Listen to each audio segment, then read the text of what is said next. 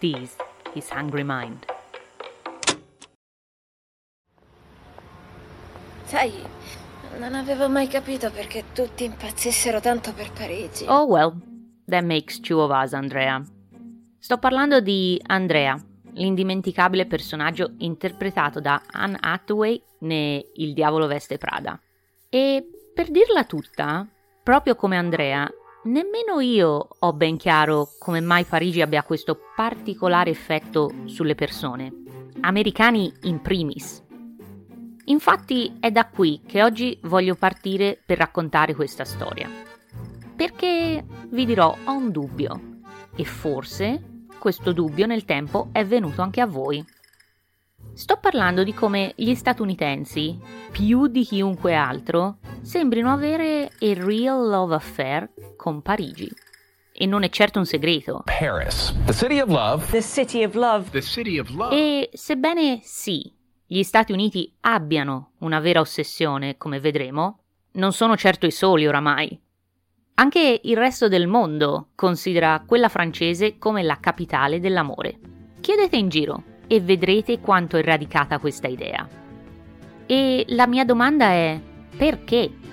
Perché proprio Parigi è considerata la città dell'amore? Voglio dire, stiamo parlando della città dei miserabili, della Lost Generation, per passare a questa visione romantica di Parigi. How did we get here? Come ci siamo arrivati?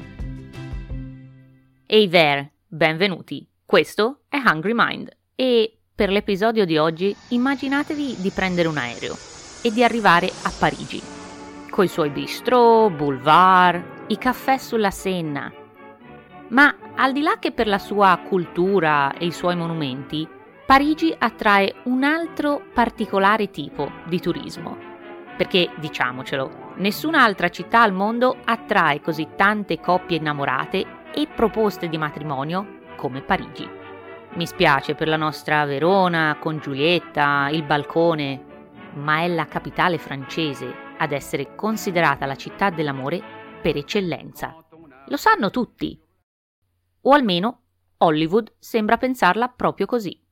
Gli studios hanno un'immagine romantica e idealizzata di Parigi. E se non credete a me, questi sono alcuni spezzoni di films che potreste riconoscere, a partire proprio dal Diavolo Veste Prada. Io Sì, mi sono persa. Sì, non ti lo so, preoccupare, so. conosco questa città come le mie tasche. È il posto che preferisco di più al mondo. Sai che Gertrude Stein una volta ha detto: L'America è il mio paese e Parigi è la mia città. Per seguire con eh, Midnight in Paris, I mean, this, this is unbelievable. There's no city like this in the world. You're in love with a fantasy. I'm in love with you. e senza dimenticare Sex and the City con Carrie e Mr. Big finalmente riuniti proprio a Parigi. I gotta hand it to you, kid. Most people come to Paris to fall in love. You came and got slapped. Ma la domanda rimane sempre la stessa. Perché? Da dove viene questa visione romantica? E quando è iniziato questo legame, questa relazione potremmo dire? Beh, siamo qui apposta. Perché qui è dove la faccenda diventa molto, molto interessante. Ed è una faccenda che ha a che fare con un presidente americano ossessionato dai sovietici, la crisi di Hollywood, accordi milionari e il secondo dopoguerra in Europa, PRs, propaganda e locations esotiche. Perché questa è la storia This is the story. This is the story. This is the story. This has to be the story. di come Hollywood abbia inventato il mito della città dell'amore. Yeah, I mean, this is a very odd story. Vi racconto tutto e di più subito dopo una pausa.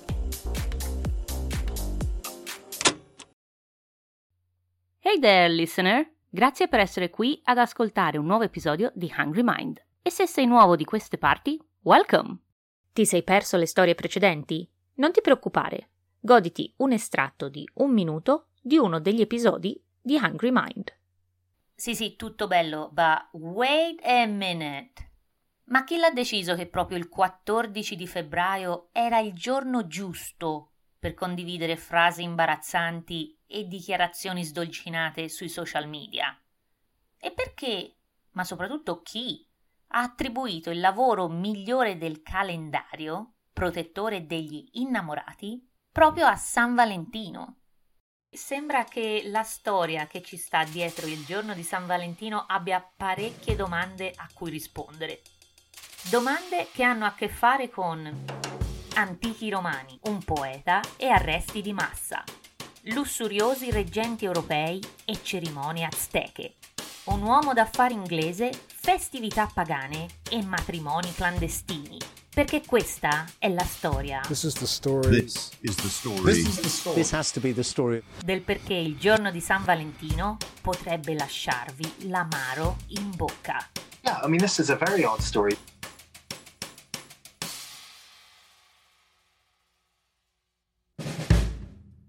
Trust me, you don't wanna miss that. Non te lo vuoi perdere. E come sempre, il trailer della storia della prossima settimana ti aspetta alla fine di questo episodio subito dopo i credits. Go check it out. And now, back to the show.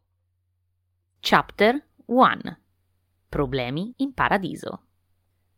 Se avete più di 20 anni, è molto probabile che crescendo abbiate visto film classici come Funny Face, dove Fred Astaire e Audrey Hepburn cantano quello che potremmo definire un tormentone dell'epoca, Bonjour Paris.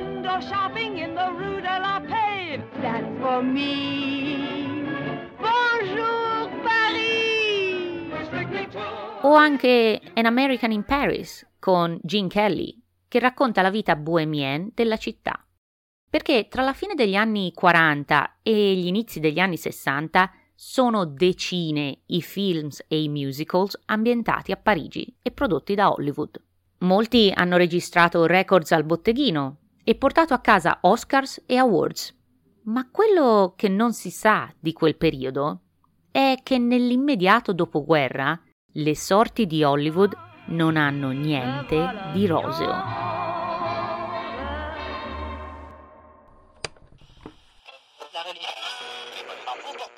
Interrompiamo le trasmissioni for a news flash. La televisione ha sedotto l'audience americana. Per capire di cosa stiamo parlando, questo è un punto chiave. Alla fine degli anni 40 la TV arriva in America e il pubblico è rapito da questa nuova tecnologia, tanto che diserta i cinematografi. Le case di produzione faticano a riempirli, le casse piangono e i profitti sono sempre più magri. Ma come detto, siamo in America, dove tutto è visto come un'opportunità e l'amministrazione Truman non perde tempo a capitalizzare. Uh, un momento, Pause here for a minute. Stiamo parlando del presidente Henry Truman. Election night as the returns pour into radio headquarters and are broadcast to the nation. The result is a surprise upset. President Truman is elected. Siamo all'inizio della guerra fredda nel 1946 e della lotta al comunismo. Truman e il governo americano sono, come dire, preoccupati da ciò che sta succedendo in Europa e per evitare l'allargarsi della minaccia sovietica si impegnano a ricostruire il vecchio continente a suon di propaganda e money. Lots of money. Interessante, grazie della spiegazione. Ok, se questo è chiaro possiamo tornare ad Hollywood e ai suoi problemi. E la soluzione a questi problemi arriva tramite this guy, James Barnes. Barnes è segretario di Stato americano ed è stato mandato in Europa per un tour diplomatico. Come riporta il New York Times, nel maggio del 1946 Barnes e il rappresentante del governo francese, Léon Blum, firmano un accordo chiamato proprio Blum-Barnes. Questo accordo è un altro punto chiave della storia e vi spiego perché. Con la fine della guerra e la cessazione dei prestiti americani, la Francia si trova ad essere pesantemente in debito con gli alleati transatlantici e l'economia nazionale francese dipende dai rifornimenti statunitensi per ripartire. Ed è qui che Barnes vede la sua opportunità. Con la benedizione di Truman cancella il debito accumulato dalla Francia durante le due guerre mondiali e stiamo parlando di 2 miliardi di dollari. Allo stesso tempo, la Francia riceve un nuovo e generoso prestito. E tutto questo due anni prima che il piano Marshall venga messo in atto. E qui serve un'altra pausa. What about France? E la Francia? Voglio dire, l'America is throwing money, la sta ricoprendo d'oro. E la Francia is like, ooh la la, c'est si bon. But what's the deal? What's the deal with politics? I don't get it. Beh, per capire cosa sta succedendo dobbiamo tornare a Truman e all'avanzata sovietica.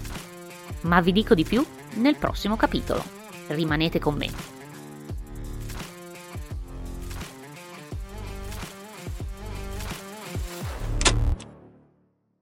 Chapter 2 Alla conquista dell'Europa. Secondo il governo americano, il miglior modo di combattere la propaganda comunista del Long Shadow of Russia è il contrattacco. E così arruola la Francia per diffondere la sua propaganda, ovvero lo stile di vita americano, e non solo in quel paese, ma per osmosi in tutta Europa. Di cosa sto parlando? Beh, vi ricordate i generosi prestiti di Truman alla Francia? Bene, per accedervi il paese si apre al mercato americano. Si crea il cosiddetto libero mercato, il free market. E gli americani, avendolo inventato, ne sanno qualcosa. Ma in soldoni cosa vuol dire? Vuol dire che i prodotti americani iniziano a circolare nel paese. I film statunitensi non sono da meno, anzi vengono reintrodotti a dir la verità dopo essere stati proibiti durante l'occupazione tedesca. E il famoso accordo di cui abbiamo parlato, quello di Bloom e Barnes, è importante perché prevede una quota, una screen quote. Che cosa? Una quota impone il numero di settimane che ogni film può essere proiettato nei cinema. In base all'accordo, gli americani ricevono il doppio del tempo concesso alla produzione locale. Più tempo significa maggior promozione e quindi maggiori incassi. Ma è legale questa cosa? Pare di sì. Ça va sans dire che artisti, tecnici, scrittori francesi insorgono. L'industria cinematografica è stremata dalla guerra e potrebbe non resistere la concorrenza americana. But the deal is done e il governo francese non ci pensa proprio a lasciare andare i prestiti.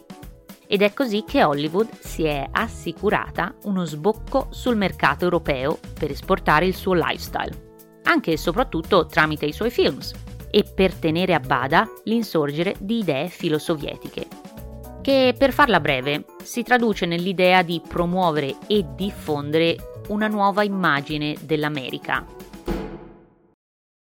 perché prima che per i suoi cowboys che inseguono gli indiani, l'immagine dell'America che deve sedurre la popolazione del vecchio continente viene affidata alle celebrity, alle celebrità dell'epoca, come Cary Grant e Rita Hayworth. Ma perché questo piano vada in porto, l'industria cinematografica statunitense necessita a real makeover. In particolare servono nuove idee per contrastare l'avvento della televisione e dei suoi programmi.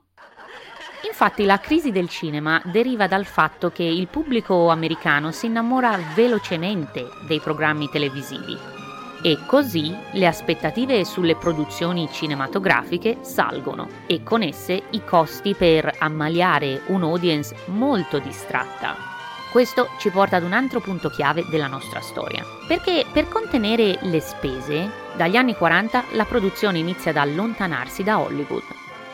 Infatti i set internazionali offrono manovalanze di basso costo e la possibilità ai vari studios di creare qualcosa di unico e quindi attrarre la fantasia del pubblico. Così, per evocare Parigi, Roma o viaggiare attraverso l'Africa, le compagnie cinematografiche iniziano a spedire le loro crew in quelle stesse città per filmare The Real Thing. Per tutto il resto c'è il marketing e anche qui gli americani ne sanno qualcosa avendolo inventato. Seguitemi nel prossimo capitolo. Chapter 3 La strategia del gossip. Parliamo dei publicist dei promoter, dei PRs, le public relationships, così affermate al giorno d'oggi, ma che all'epoca di questa storia, agli inizi degli anni 50, sono il non plus ultra. il top dell'armamentario che Hollywood ha a disposizione per conquistare l'Europa e metterla in salvo dalla minaccia comunista. Infatti, ancora prima che inizino le riprese, i publicist iniziano a diffondere visioni romantiche o avventurose a seconda delle locations dei vari films, ma soprattutto a creare gossip sulle celebrities jet setting in questi luoghi. La stampa americana eats it all up, ci va a nozze e le news si riempiono di notizie sulle produzioni girate all'estero. Al punto che sui posters e nei trailers le città straniere diventano protagoniste al pari delle stars. E così facendo cresce nell'audience americana questo fascino per l'altrove, per l'esotico. Ed è questa la strategia per combattere i programmi televisivi. Il successo di queste campagne pubblicitarie, perché di ciò stiamo parlando, è tale che le produzioni domestiche non possono competere con la promozione di quelle ambientate oltreoceano e questo già di per sé è un vantaggio. Ma questa tattica da sola non basta, perché in realtà è il mercato straniero ad essere il nuovo target dei films prodotti da Hollywood, in quanto va a rimpiazzare quella audience troppo distratta dalla TV per andare al cinema mentre in Europa, solo per precisare, essendo stata distrutta dalle guerre, la TV al momento ancora non ce l'abbiamo. Tutto questo è molto chiaro sia ai produttori che ai loro PR e per questo concentrano i loro sforzi per attrarre spettatori d'oltreoceano. Come? Semplicemente replicando lo stesso approccio che hanno usato negli States, monopolizzare le news, ma questa volta locali. Infatti è la stampa europea che ben presto inizia ad interessarsi alle produzioni degli studios. E il gioco si ripete. C'è da dire che l'industria di settore, quella cinematografica in Europa, non vede di buon occhio l'invasione di troops americane nel vecchio continente. Infatti, alcuni giornali dell'epoca la definiscono come una forma di imperialismo economico e culturale eh, sì, mm, lo so, è molto drammatico. Ma dovete pensare che quando il set è ambientato nel proprio paese non c'è critica che regga. L'audience locale è catturata dal glamour di stars come Audrey Hepburn, Doris Day o Cary Grant. E le stars vendono! E i giornali nazionali non perdono tempo a produrre ampi reportage non solo sulle produzioni, ma anche sui retroscena e la vita delle stars in visita. Ecco dunque approdare alla capitale anche Rita Hayward con seguito di conferenze stampa. Quando appare sulla porta del suo albergo, Rita, anche senza volerlo, sembra che entri in scena. Prima visita a San Pietro. Rita è una matricola di Roma. Tutto questo, come risultato, aumenta ancora di più la frenesia per l'uscita di films ambientati nella propria cultura e in luoghi ben noti. Ed è proprio quello che quei furbi di produttori e publicist americani speravano di ottenere. Ma non finisce qua, attenzione! Sì, perché quando le riprese locali finiscono, la promozione non si ferma. A questo giro vengono diffuse le cartelle stampa, un concetto nuovo per l'epoca, dove oltre ai profili delle stars sono gli studios a raccontare come e con quali parole reclamizzare l'uscita del film mettendo l'enfasi sulle località scelte per l'ambientazione proprio di quel film. Tutto questo per controllare la narrativa. Perché alla fine, al di là delle celebrity stesse, l'estero e queste locations esotiche, diciamo, sono le altre armi che il cinema ha a disposizione contro i programmi TV creati in studio. E per intenderci, questo interesse è portato ad un livello tale che presto si trasforma in una pubblicità indiretta per il turismo locale, al punto che alcuni produttori organizzano concorsi per vincere biglietti aerei sponsorizzati dagli uffici del turismo locale. I mean, if you think about it, that's genius. Non tanto l'idea per sé, quanto il fatto che siano paesi come l'Italia o la Francia, la Spagna, a sborsare per i biglietti invece degli studios. Well played, America, well played as always. Anyway, let's go back to the story. Perché se vi state chiedendo cosa c'entrino i biglietti aerei e il turismo locale con la storia di Parigi come città dell'amore, beh, fate bene. Ma datemi ancora un minuto e vedrete che tutto torna. Siamo in un momento storico dove, mentre in Europa, come detto, la popolazione deve ricostruire, in America la middle class inizia a potersi permettere certi lussi, al di là per esempio della TV, i primi viaggi all'estero. Espedienti come mettere in palio biglietti aerei mirano esattamente a quello, a cavalcare il crescente interesse per il turismo internazionale del pubblico statunitense, che by now è ancora più attratta dall'idea del viaggio. Proprio grazie a tutto il lavoro fatto dal marketing degli studios per promuovere nelle news le locations internazionali e il glamour delle stars che spendono le loro vacanze tra Saint-Tropez e Roma. Ed in tutto questo c'è Parigi, il punto da cui siamo partiti. Non andate via per il finale nell'ultimo capitolo. Chapter 4 Ed ecco che la storia si ripete. A questo punto della storia ci sono diverse anime o sfaccettature con cui viene dipinta e rappresentata Parigi. È vista come sensuale, avventurosa, una città del peccato, come si legge nella locandina di Moulin Rouge del 52. Ma gli studi di Hollywood non hanno fatto i conti con il perbenismo americano, che, per dirla tutta, non ha mai digerito troppo bene l'idea della sessualità che non fosse tra marito e moglie. Ooh la la.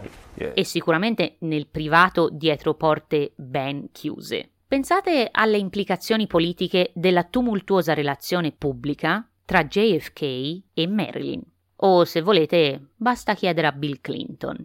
Infatti, il pubblico di casa preferisce una versione più innocente, più rassicurante, sognatrice delle storie che vengono prodotte. E da lì a Città dell'amore il salto è breve. Se il successo al botteghino di Via col Vento, uno dei films dai maggiori incassi nella storia del cinema, ha insegnato qualcosa ad Hollywood, razzismo a parte, è che l'amore vende. Ed allora ecco che MGM, Universal, Paramount, tutti gli studios americani iniziano a commissionare commedie romantiche e musicals che diventeranno dei classici. E guarda caso, Parigi molto spesso è sullo sfondo. Solo per darvi un'idea, perché la lista è lunga, dal citato An American in Paris del 51 a Moulin Rouge del 52, passando per Gentlemen Prefer Blondes, Sabrina, Funny Face, Gigi, How to Steal a Million e ancora molti, molti altri. E come detto, questi films parlano d'amore, oltre al sessismo dei protagonisti maschili that has not aged well, che al giorno d'oggi, come allora, suona terribile. Ma c'è ancora tanto altro da apprezzare in questi classici. Ma in questo modo siamo arrivati a spiegare solo metà di quell'equazione della City of Love. L'amore, come detto, vende, e quello è chiaro. Ma perché di tutte le città europee proprio Parigi? E ovviamente gli studi hanno pensato anche a quello non è una scelta casuale. Prima di tutto serve una capitale nota abbastanza da attrarre la fantasia del pubblico americano, ma anche familiare abbastanza per il pubblico del vecchio continente. I mean, senza voler offendere nessuno, in American in Bagheria o in Brescia doesn't have the same ring to it. Non ha lo stesso appeal, right? Ma siamo nel secondo dopoguerra. E mentre i blitz tedeschi hanno pesantemente distrutto Londra e Roma ha problemi di immagine, per così dire, con gli alleati, fascismo. Parigi è pressoché intatta. È stata risparmiata dai bombardamenti della Seconda Guerra Mondiale perché si è arresa relativamente presto alle forze naziste. Oh, eh, certo, e non dimentichiamoci del deal e delle quote che il nostro Barnes, con il benestare di Truman, aveva negoziato proprio in Francia. Ed ecco che, mescolando la lotta del governo americano al diffondersi dell'ideologia comunista, così come la necessità di Hollywood di risollevare i suoi introiti, si è creato il Perfect Storm che ha assegnato a Parigi lo scettro di città dell'amore. Bene ragazzi, direi che abbiamo finito. ecco, non proprio, perché tutto questo avveniva tra la fine degli anni 40 e gli inizi degli anni 60, come detto. Insomma, è passato parecchio tempo da allora. E tuttavia questo mito è ancora vivo. Anzi, è più forte che mai, al punto che ancora oggi in molti considerano Parigi la città più romantica del mondo as a given, senza saper ben spiegare il perché. Come ha fatto questa idea a diventare mito, uno status quo?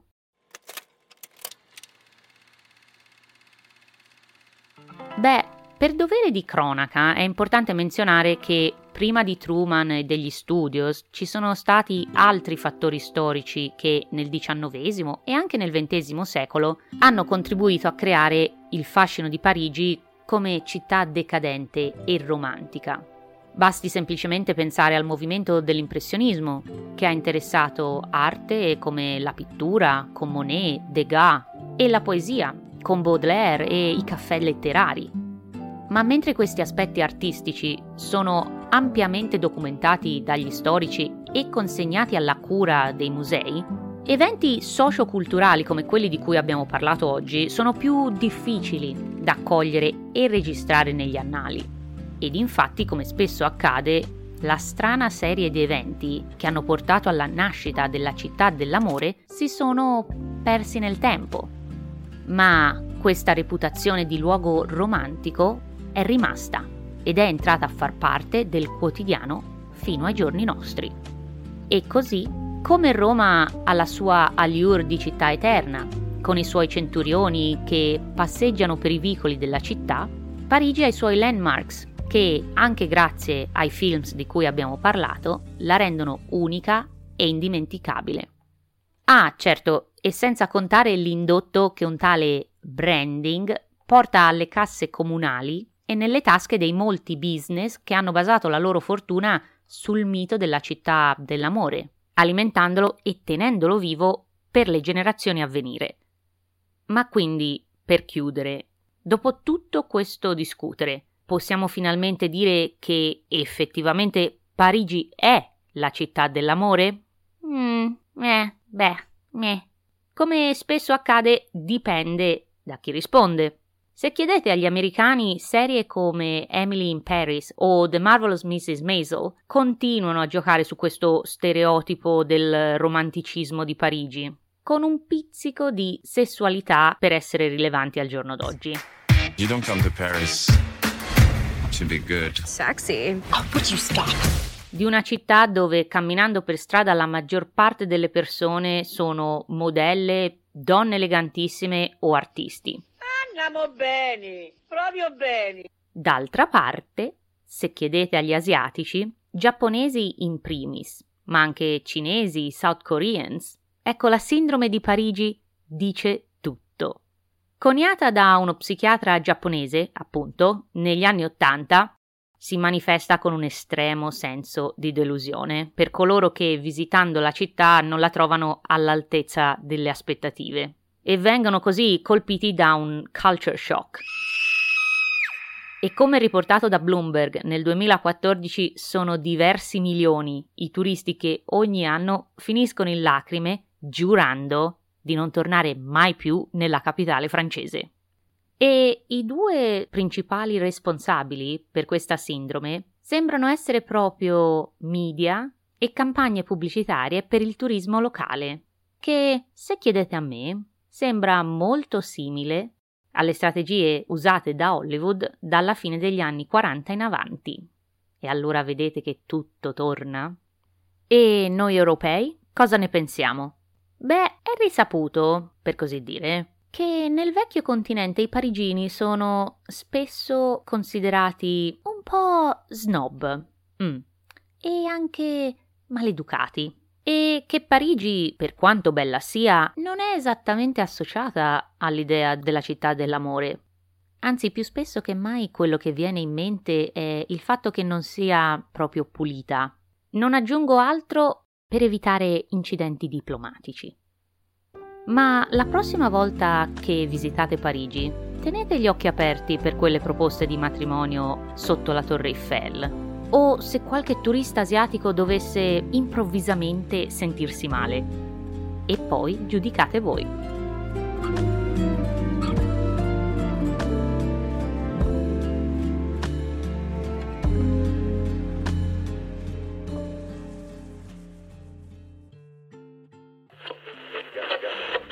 Future reference? This was Hungry Mind. Ah, bello. Se vi è piaciuto questo episodio, bene, ci sono molti modi in cui potete supportare lo show. Grazie per voler lasciare una rating o una review. E perché no, condividere questo episodio con un amico. It does make a difference. Perché aiuta altri ascoltatori a trovare Hungry Mind, ma anche a produrre e condividere altre storie per tutte le menti affamate là fuori. Ah, e ricordatevi di subscribe, così da non perdervi i prossimi episodi. Chi sei su Instagram? Trovate Hungry Mind su Instagram at This is Hungry Mind, con contenuti esclusivi sulla storia della settimana. Ah, bene. Hungry Mind è scritto, prodotto e presentato da me, Gia Gianni. E ricordate che Hungry Mind consumes content responsibly. Don't you forget it.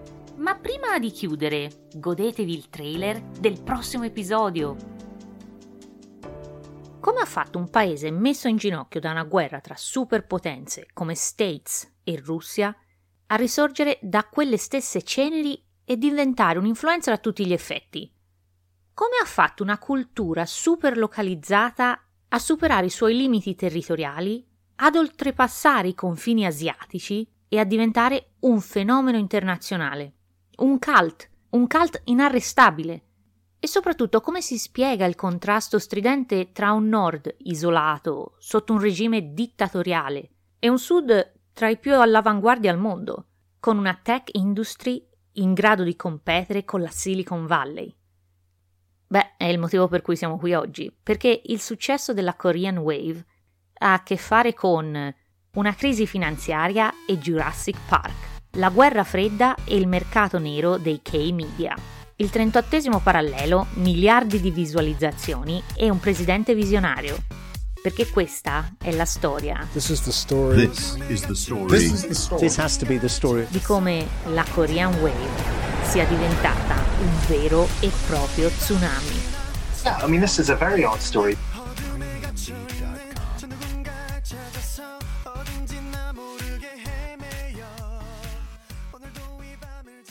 Bene ragazzi, direi che abbiamo finito. Ciao! Non essere maleducato, saluta.